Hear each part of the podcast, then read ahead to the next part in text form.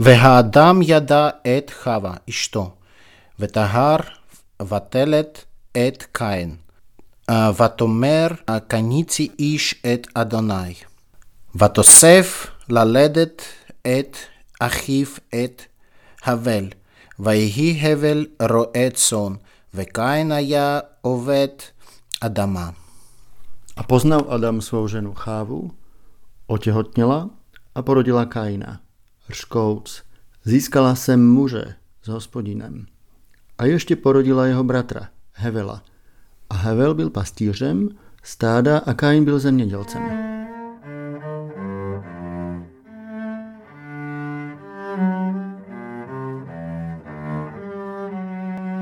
Šalom Miša. Šalom Mirek.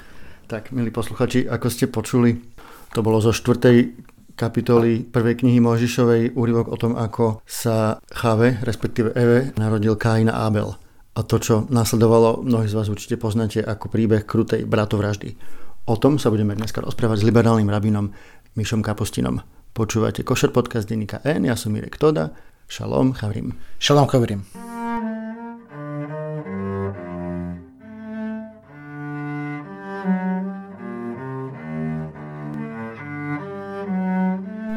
No Miša, dneska to bude zase taký drsný príbeh z Tóry o tom, ako jeden brat neznašal druhého a skončilo to najhoršie, ako mohlo.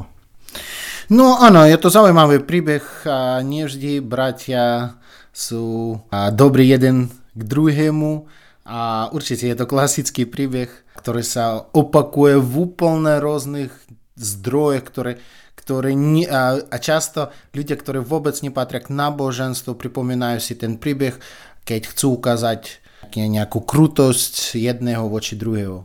Možno by sme si mohli na začiatku povedať, že vlastne ako sa títo dvaja narodili. Ty si to aj minule v podcaste, keď sme riešili Adama, hovoril, že oni sa narodili už v podstate dosť veľký. Áno, a, a, lebo nevždy a, veci, ktoré sa píšu v Tóre, idú postupne, aspoň podľa komentárov. My čítame štvrtú kapitolu prvej Mojžišovej knihy, ale podľa komentárov tie veci sa stali, aspoň tá, ten fakt, že oni sa narodili, to sa stalo ešte predtým, ako Adam a Chava urobili chybu a zjedli ten plod. Znamená, oni sa narodili skôr a ešte predtým, ako boli vyhodení z rajskej záhrady a stalo sa to v ten istý šiestý deň, o ktorom sa píše úplne na začiatku Tóry. Všetko bolo, že áno, je napísané, že Adam poznal Chavu, znamená, že medzi nimi bol sexuálny styk, ale čo sa stalo neskôr bolo mimoriadne, lebo podľa komentárov oni sa narodili už akoby dospeli, rodičia nemali ich vychovávať aspoň prvý mesiace a roky, to, čo, ktoré sú najťažšie. Okrem toho, a Raši píše veľmi zaujímavú vec. Raši je známy, veľmi známy komentátor.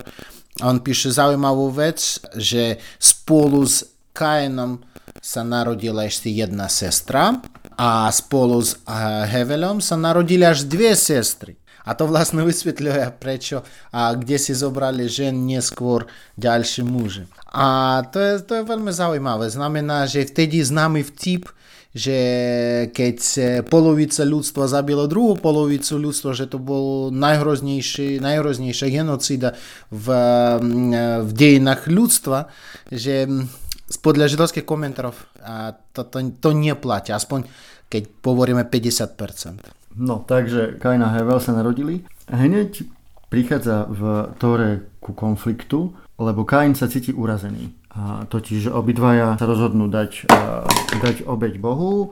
Kain donesie ako obeď plody zo svojej polnohospodárskej práce, čiže nejakú, nejakú múku. A Hevel donesie z prvorodeného dobytka. Ale čo sa stane? Kain a Hevel robili úplne odlišnú prácu. Jeden robil na zemi, druhý robil s dobytkom. Hevel robil s dobytkom, Kain robil ako obrobal zem a, a prišiel, prišiel čas úrody. Samozrejme, oni mali odovzdať obetu Bohu. Každý z plodov svojej práce. Kain to robil z úrody obilia a Hevel to robil z úrody dobytku. No, pán Boh akceptoval obetu jedného, neakceptoval obetu druhého. Určite je to zdroj pre závisť. Čo to znamená akceptovať obetu? Znamená, že Pán Boh ťa miluje viac, znamená, že On ťa požehná. Požehná znamená, že budeš mať dosť úspešný, úspešnú ďalšiu úrodu, alebo budeš mať dosť dobytku a tak ďalej. Jedného požehnáva, druhého ignoruje. A je to zdroj pre zavisť. A aj nakoniec pre nenavisť. No, samozrejme, komentátori sa pýtali, prečo pán Boh akceptoval obetu Hevela, ale neakceptoval obetu Kaina. Odpoveď je veľmi jednoduchá. Podľa komentátorov, že Hevel obetoval to najlepšie, čo mal. Kain obetoval to, čo nepotreboval. A viete, že takisto, keď ideš na narodeniny a máš v rukách nejaký darček, tak áno, môžeš si nájsť nejakú vec, ktorú vôbec nepotrebuješ a pravdepodobne nebude ju, nebude ju, nebude ju potrebovať ten, kto má narodeniny. Ale podľa mňa naozajstný kamarát doniesie to, čo ten, kto má narodeniny, bude potrebovať, bude používať. A nie je to o cene, čo stojí ten darček. Je to skoro o nejak, nejakých pocitách jedného voči druhému. Tá, to obetovanie ukázalo, že Hevel miloval Boha, Boh mu odpovedal láskou. Kain skoro mal vzťah, ktorý musel mať. Čiže Kain sa urazil a jeho hnev vyvrcholí tým, že sa rozhodne, že zabije svojho brata. Áno, najprv prišla závisť, podľa mňa a druhý krok bol, bola nenavisť. E, závisť bola zdrojem pre nenavisť a nenavisť často ide spolu s agresivitou. Viete, to je ako známy príbeh napríklad Mozarta Salieri, napríklad, alebo nejaké, nejaký možno aj náboženský fanatizmus. On, mu, on ho nenávidel, lebo, ho, lebo Boh ho miloval viac. A je to náboženské. Boh mu nič, Boh nepovedal Kainovi predtým nič. On neakceptoval obetu Kaina, ale to neznamená, že on mu povedal, že ja ťa nemilujem, že nebudem s tebou, nebudem ťa podporovať, nič. Áno, v ktorej sa píše, že Boh sa nepozrel ani na tú Kainovú obetu, čo Kaina urazilo a bolo to na ňom vidno a Boh si to všimol. Tak sa ho pýta, že čo ťa to rozpalilo, prečo ti poklesla tvár? Nie je poznášajúce konať dobre, robiť dobre. Ak sa nebudeš správať dobre, pri vchode ťa čaká hriech, a túži po tebe. Ovládneš ho? No a čo nasleduje? Veľmi v podstate len jednou drsný príbeh. Kain sa stretáva s Hevelom a keď boli spolu na poli, tak ho zabíja. A to je celé, v jednej vete. Áno, áno, Boh mu nepovedal, že ťa nemilujem a tak ďalej. Boh mu len pripomenul, že on má slobodu výberu. Lebo vieme o tom, že Boh vie všetko. A samozrejme, Boh vie všetko dopredu a vlastne, ale Človek má slobodnú voľu a môže meniť Boží verdikt, môže meniť Božie rozhodnutie. A tá slobodná voľa, a vlastne Boh pripomenul Kainu, že máš slobodnú voľu a je to na tebe. Ako budeš reagovať za svojou závisťou a za svojou nenavisťou. Či dáš nenavisti a závisti ovládať tebou, alebo zmeníš svoj názor a vtedy možno akceptujem tvoju obetu.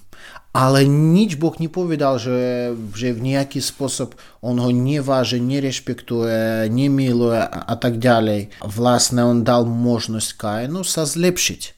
Kain využil svoju slobodnú voľu inak. Tak a hoci Tora je v tomto stručná, tak Louis Ginsberg vo svojej legende Židov túto scénu tejto brat, bratovraždy opisuje takto. Myslím, že je to dosť zaujímavé a stojí to za to, aby som z toho zacitoval. Netrvalo dlouho a příležitost se naskytla. Jednoho dne předusela přes pole, jež osázel Kain Abelova ovce. Kain splál hněvem. Jakým právem vstupuješ na mou půdu? vykřikl na bratra. A vyvádíš sem ovce na pastvu. A jakým právem využíváš výrobky mých ovcí a děláš si z jejich vlny oděv? Bránil se Abel. Pokud ze sebe sundáš vlnu mých ovcí, kterou si vyšnořen, a zaplatíš za maso ze stáda, které si snědl, Opustím dle přání tvého půdu tvou. Třeba se i vypařím, když to budu umět. A kdybych tě zabil, odtušil Kain, kdo žádat bude po mně, abych se spovídal za, za tvou krev? Bůh, který přivedl nás na svět, mě pomstí. A byl odpověděl, Pokud bys mě zabil k zodpovědnosti za moji krev, tebe hnát bude. Bůh je soudcem, který trestá ničemnosti, neboť z vůle ulpí na své volníkovi. Pokud mě zabiješ, Bůh se o tajemství tvém dozví a potrestá tě za tvoji nepravost. Táto slova jen posilila Kainův hněv. Kain se na bratra vrhl. Abel byl silnější. Záhy mohl Kain přijít o život sám. V poslední chvíli však poprosil brata o slitování a ohleduplný Abel jej pustil. Jakmile Kain uvolnil se sevření, postal proti bratrovi ještě jednou a zabil jej. Pravdivé je přísloví, nečiň zlu dobře, zlým se ti odmění.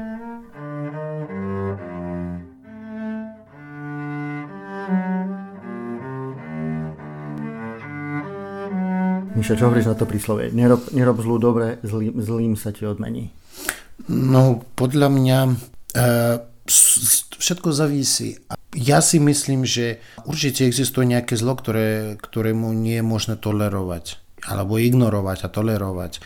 Je nejaké zlo. Napríklad, viete, vieš, keď e, máš vedľa seba dikého zvera, tak potom netreba divovať, prečo on ťa zjedol. Tak e, samozrejme, keď máš vedľa seba zlého človeka, a pokiaľ sa, pokiaľ nežiada odpustenie, pokiaľ nesnaží sa urobiť pokanie, tak vtedy netreba byť prekvapený, že on ti platí zlom na dobro. Lebo keď poznáš, kto je vedľa teba. Samozrejme, ľudia často vidia v iných ľuďoch dobrú stranu a skoro vo všetkých ľuďoch si nájdeme tú dobrú stranu a, a mi sa to veľmi páči. Treba podľa mňa byť viac objektívnym a vidieť v každom človeke aj dobro, aj zlo a snažiť sa mu pomôcť, aby tá dobrá strana sa vyvíjala a zlá strana išla preč. Tak my sme si vlastne prečítali, ako by mohol asi vyzerať, mohla vyzerať bratovražda. Po nej nasledoval trest, ktoré sa tiež píše, že hospodin sa opýtal Kaina, že kde je tvoj brat Hevel? A on mu na to odpovedal, nevedel som, že strážcom svojho brata som ja. Čiže vlastne ešte ako keby mu dával ešte šancu sa priznať tou otázkou. Áno, presne tak. Samozrejme, no, a toto, podobné otázky napríklad psychológovia neodporúčajú a neodporúčajú sa pýtať podobné otázky deťom. To je zaujímavé. Psychologické to je zlé. Napríklad, keď vieš, že, že tvoje dieťa urobila nejakú chybu a, potom, a ty o tom vieš a potom sa ho pýtaš, či si to urobil, keď vieš od začiatku, že áno, on to urobil. Ten spôsob dávaš mu priestor ešte okrem toho aj naklamania. Lebo často ľudia po chybe majú zlý pocit a, a boje sa, sa, boje sa priznať v tom. Možno o nejakú chvíľu oni by sa v tom priznali, ale vtedy, keď sa opýtal, či si to urobil, momentálna odpoveď je nie a je to klamstvo. A v ten spôsob to dieťa robí druhú chybu. A potom je veľmi ťažké sa vrátiť a povedať pravdu, keď rodič hovoria, aha, ty si mi ešte aj klamal. A už dieťa bude to odpierať bude, bude pokračovať v tom klamstve. A kvôli tomu odporúčajú radšej povedať, že áno, ja viem, že ty si to urobil, možno vysvetlíš mi prečo. A vtedy už to dieťa nemá výber, že už to bude vyzerať hlúpo, áno, ja som to nerobil. Vtedy, keď rodič už o tom vie, už je to hlúpe povedať, ale určite to funguje len vtedy, keď rodič určite o tom vie. Keď má nejaké pochybnosti, to neznamená, že to určite bol on alebo ona. Tu my vidíme naopak. Boh, áno, ako si povedal, dáva Kainovi šancu sa uznať svoju chybu. Skôr, ešte predtým, ako Boh mu povie, že viem, čo si urobil. A je to trošku divné, keď Kain rozumie prírodu Boha, ktorý o všetkom by mal vedieť, a ktorý stvoril jeho rodičov a, a dovolil, aby jeho rodičia stvorili ho, vtedy je divné a hlúpe povedať, pokračovať v klamstve. Povedať, že ja neviem vlastne čo sa stalo s mojim bratom, lebo nie som ho strážcom. To je tiež veľmi zaujímavé. To, sa, to, to, to je veľmi známy výraz, že nie som strážcom svojmu bratovi. Ale nakoniec nie je to pravda tiež. Je to tiež klamstvo. A klamstvo, lebo v judaizme sa hovorí, že každý žid je zodpovedný za druhého žida. A môžeme podľa mňa aplikovať to k ľuďom, že, že ľudia by mali byť zodpovední Vlastne, samozrejme, najmä to sa dotýka rodiny, najbližších. Áno, oni sú zodpovední, že všetci sú zodpovední za svoje rodiny, za najbližších ľudí minimálne. Kain bol zodpovedný za Heveľa, takisto ako Hevel bol zodpovedný za Kaina. A vtedy, keď on mu hovorí, že nie som mu strážcom, on klama. On mu strážcom. Tak ako Hevel bol strážcom Kaina. Áno, áno, lebo sú bratia. A tam aj, ak teda rozoberieme ten príbeh, ktorý napísal Louis Ginsberg, tak ešte tam je, že vlastne Abel mohol vyhrať tú bitku, keď ho napadol Kain, ale rozhodol sa, že mu odpustí, čo potom využil Kain na to, že ho zabil v zápetí. No to je ďal, ďalší komentár, alebo v ktoré sa nepíše, čo sa stalo, tam, tam, tam, tam je napísané iba jedna veta, že on ho zabil. Že išli do pola a on ho zabil. Ako to bolo, že áno, že Ginsberg si predstavuje Hevela trošku pasívnym a že on, on sa nebránil a naopak dovolil mu to urobiť. Je mi ťažké povedať, že ako, to, ako sa to mohlo stať podľa textu. Ale fakt je v tom, že Kain to urobil a Hevel zomrel. Tak a nasledoval trest. Ako to vyzeralo? Čo sa dialo ďalej? Trest? Áno, samozrejme, Kain mal byť potrestaný Bohom. Boh ho potrestal tým, že vyhodil ho z, z územia, kde, kde by mali žiť prví ľudia. On ho nezabil, to je tiež zaujímavé, lebo ďalej v textách čítame, že za smrť, za vtedy, keď jednotlivec pachá vraždu, tak za to musí byť potrestané smrťou. Ale Boh netrestá smrťou Kaina, on ho vyhodil a aby on cez svoj život, ktorý mám povedať bol dosť dlhý, sa snažil prísť k pukaniu. V tom bol jeho trest. On dokonca on ho preklaje a, a hovorí, že bude vlastne sa starať o zem, ktorá už vlastne už nebude mať silu a stane sa vo svojej vlastnej krajine utečencom. Áno, presne tak, že on ну, власне, keď nevieš komunikovať s ľuďmi, teda možno netreba ti komunikovať s ľuďmi. Teda komunikuj sám so sebou, pokiaľ neprídeš k pochopeniu, že v spoločnosti s ľuďmi vždy je lepšie ako bez. A ten fakt, že Kain bol vyhodený a, a vlastne jeho život sa zmenil. On bol len vtedy, keď pán Boh ho trestal, on mu povedal, že ty si prekľatý. Podľa mňa Kain si myslel, že Boh ho nemá rád, nemiluje ešte vtedy, keď on neakceptoval ho obetu. Ešte dôležité pochopiť, že nevždy to, o čom, to, to, o čom rozmýšľame, to, čo analizujeme, je správne. To je ako matematika. Keď počítame rôzne čísla a nakoniec máme zlý výsledok. Niekde stačí raz sa pomýliť aby pri, potom nakoniec sme mali chybu, aby sme mali, aby sme mali chybnú odpoveď, chybnú, chybný výsledok. Kain chybne pochopil svoje vzťahy s Bohom. A to, bolo najväčší, to bol najväčší problém.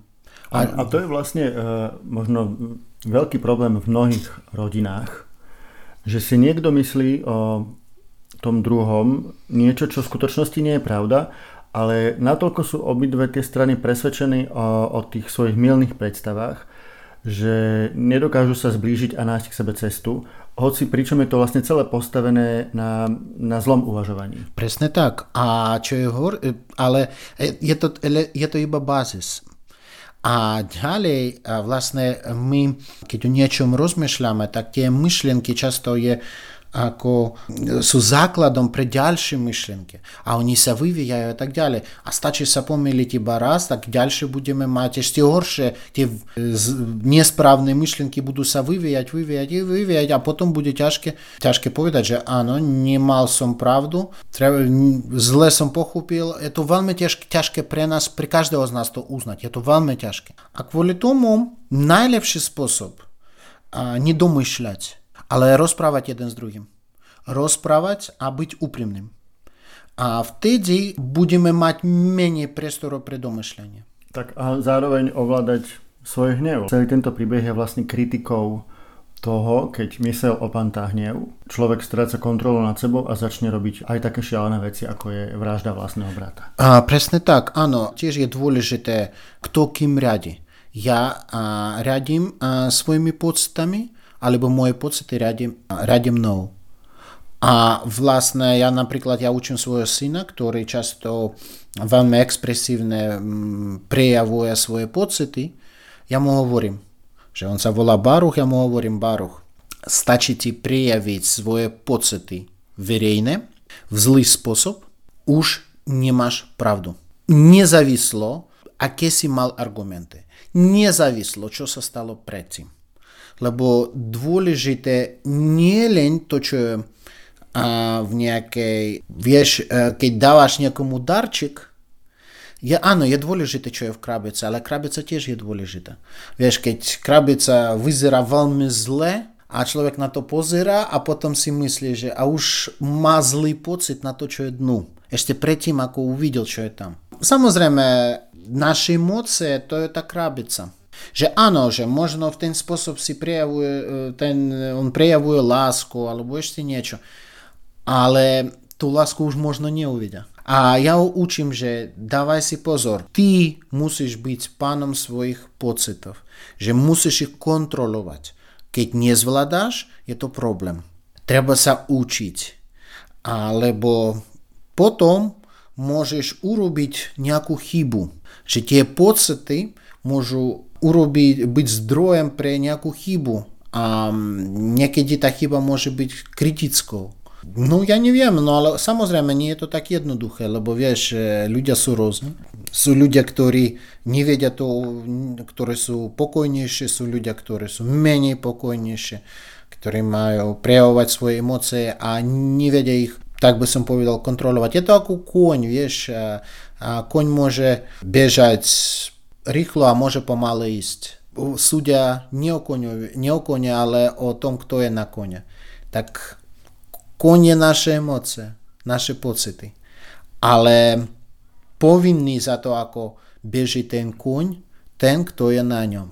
Tak a Miša, a vie sa, že napríklad mal Hevel pred svojou smrťou nejaké deti? Pokračovalo jeho potomstvo? Vieš čo, podľa mňa, treba pozrieť komentáre. Lebo čo je zaujímavé? Podľa mňa nie, lebo, ale ja by no, som pozrel komentár. Lebo po, po jeho smrti to, čo je zaujímavé, že po tom všetkom, čo sa stalo a uh-huh. po tom treste, ktorá veľmi tak sucho začína vymenúvať o tom, ako si Kain našiel ženu, usadil sa a tá žena porodila Chanocha, uh-huh. Chanoch vybudoval mesto, dal mu meno Chanoch, ako svojmu synovi, Chanochovi sa narodil Irát, Irát splodil Mechiaela, Mechiael splodil Metašajla, Metušajl splodil Lemech a tak ďalej a tak ďalej. Čo je zaujímavé, že vlastne zločinec, ktorým bol Kain, je zrazu venovaný akože taký veľký priestor o tom, že koľko jeho vlastne potomkov pokračovalo ďalej a budovalo svoje mesta. Áno, boli potomkovia Kaina, určite Tora o tom píše, Určite to aj vtedy, keď jednotlivec urobil chybu, to neznamená, že život sa skončil. Pokiaľ človek žije, on musí pokračovať svoju existenciu a vtedy, keď napríklad jednotlivec urobí jednu chybu, a to neznamená, že, on má, že po, po tej chybe on má povedať, on by mal povedať, že už teraz nevadí, či urobil som jeden hriech, či urobím ešte plus tisíc k tomu, už život je skončený. A nie to tak zo židovského hľadiska, a nie len zo židovského hľadiska. Z, aj iné náboženstvo hovoria takisto, že to neznamená, že on odvtedy nie je zodpovedný e, za svoje skutky a za splnenie prikazaní a tak ďalej. Tak e, určite jeho existencia pokračovala v jeho deťoch, on si našiel ženu. Určite ľudia sa pýtajú, odkiaľ prišli tie ženy, ale ak som povedal, že podľa Rašio s Kainom sa narodila jedna sestra a s Evelom sa narodili dve, dve sestry. A vlastne ešte ďalej čítame, neskôr čítame o tom, že aj Adam mal ďalších detí. Že, lebo Boh vložil iné semeno za Hevela, teda Adamovi, že Boh Adamovi vložil iné semeno za Hevela, ktorého zabil Kain. Čiže ako keby v tom dieťati bolo niečo z toho Hevela. A, áno, a v Tore podobné veci sa opakuje o tom, že keď niekto zomrel, tak niekto by mal prísť na jeho miesto. A vieš, je taká tradícia, na, najmä u aškenázských židov, že často deti alebo deti alebo vnúkov dávame im, im, im mena podľa zosnulých e, príbuzných, najbližších príbuzných, tak ako by oni pokračovali, ako by tie príbuzní pokračovali svoju existenciu v tých deťoch. Ďalej, e, v Tóre často čítame o tom, že, že často to sa týkalo majetku. Alebo kto bude vlastniť, e, kto bude vlastniť ten majetok. Že bolo by dobré, aby to boli deti zosnulého a vtedy, keď on nemal deti, vtedy existoval tzv. tzv. leverantné manželstvo. Vtedy, keď, vtedy by mal prísť ďalší najbližší príbuzný, možno ďalší brat, keď nebol ženatý, aby tá vdova mala dieťa, aby ten e, zosnulý akoby pokračoval svoju existenciu a cez to dieťa. Ja to rozumiem, keď ktoré sa o tom píše, o tom leverantnom manželstve, išlo o tom, aby majetok nešiel mimo rodiny on sa zostal v rámci rodiny. Lebo tá vdova mohla sa vydať za niekoho iného a vtedy by už a, deti od iného muža vlastnili by ten majetok.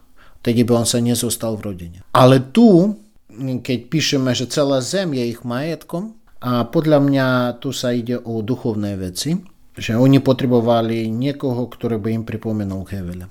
Tak, milí posluchači, to bol krutý príbeh bratovraždy, ktorí hovoria o tom, že treba ovládať svoj hnev. Treba byť dobrý k svojim blížnym, aj keď si možno niekedy milne myslíte o, o nich niečo zlé a myslíte si, že je to tak spravodlivé, nemusí to tak byť, môžete sa miliť.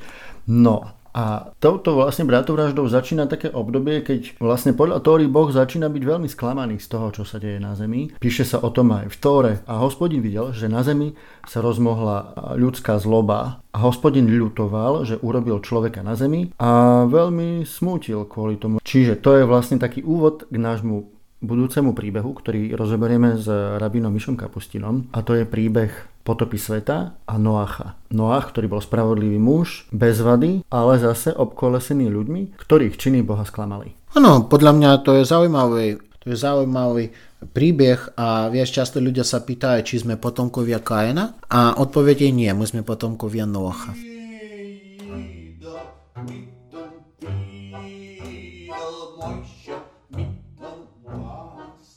Povieme si Miša aj vtip? Jasné, samozrejme. Pán Rosenfeld a pán Kohn rozprávajú jeden s druhým. Pán Rosenfeld hovorí pánovi Konovi.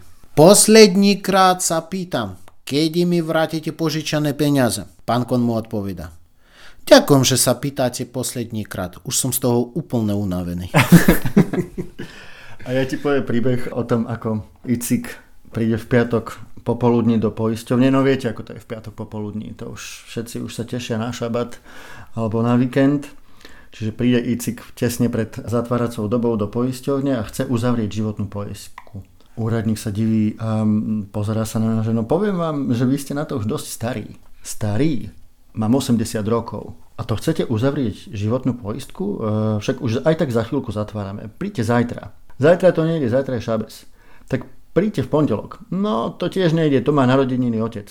Vy máte ešte otca? Koľko mu je? 100. Tak tomu gratulujem. Môžete prísť v útorok? No, v útorok to nejde. Žení sa dedo. Vy máte tiež deda? A koľko má rokov?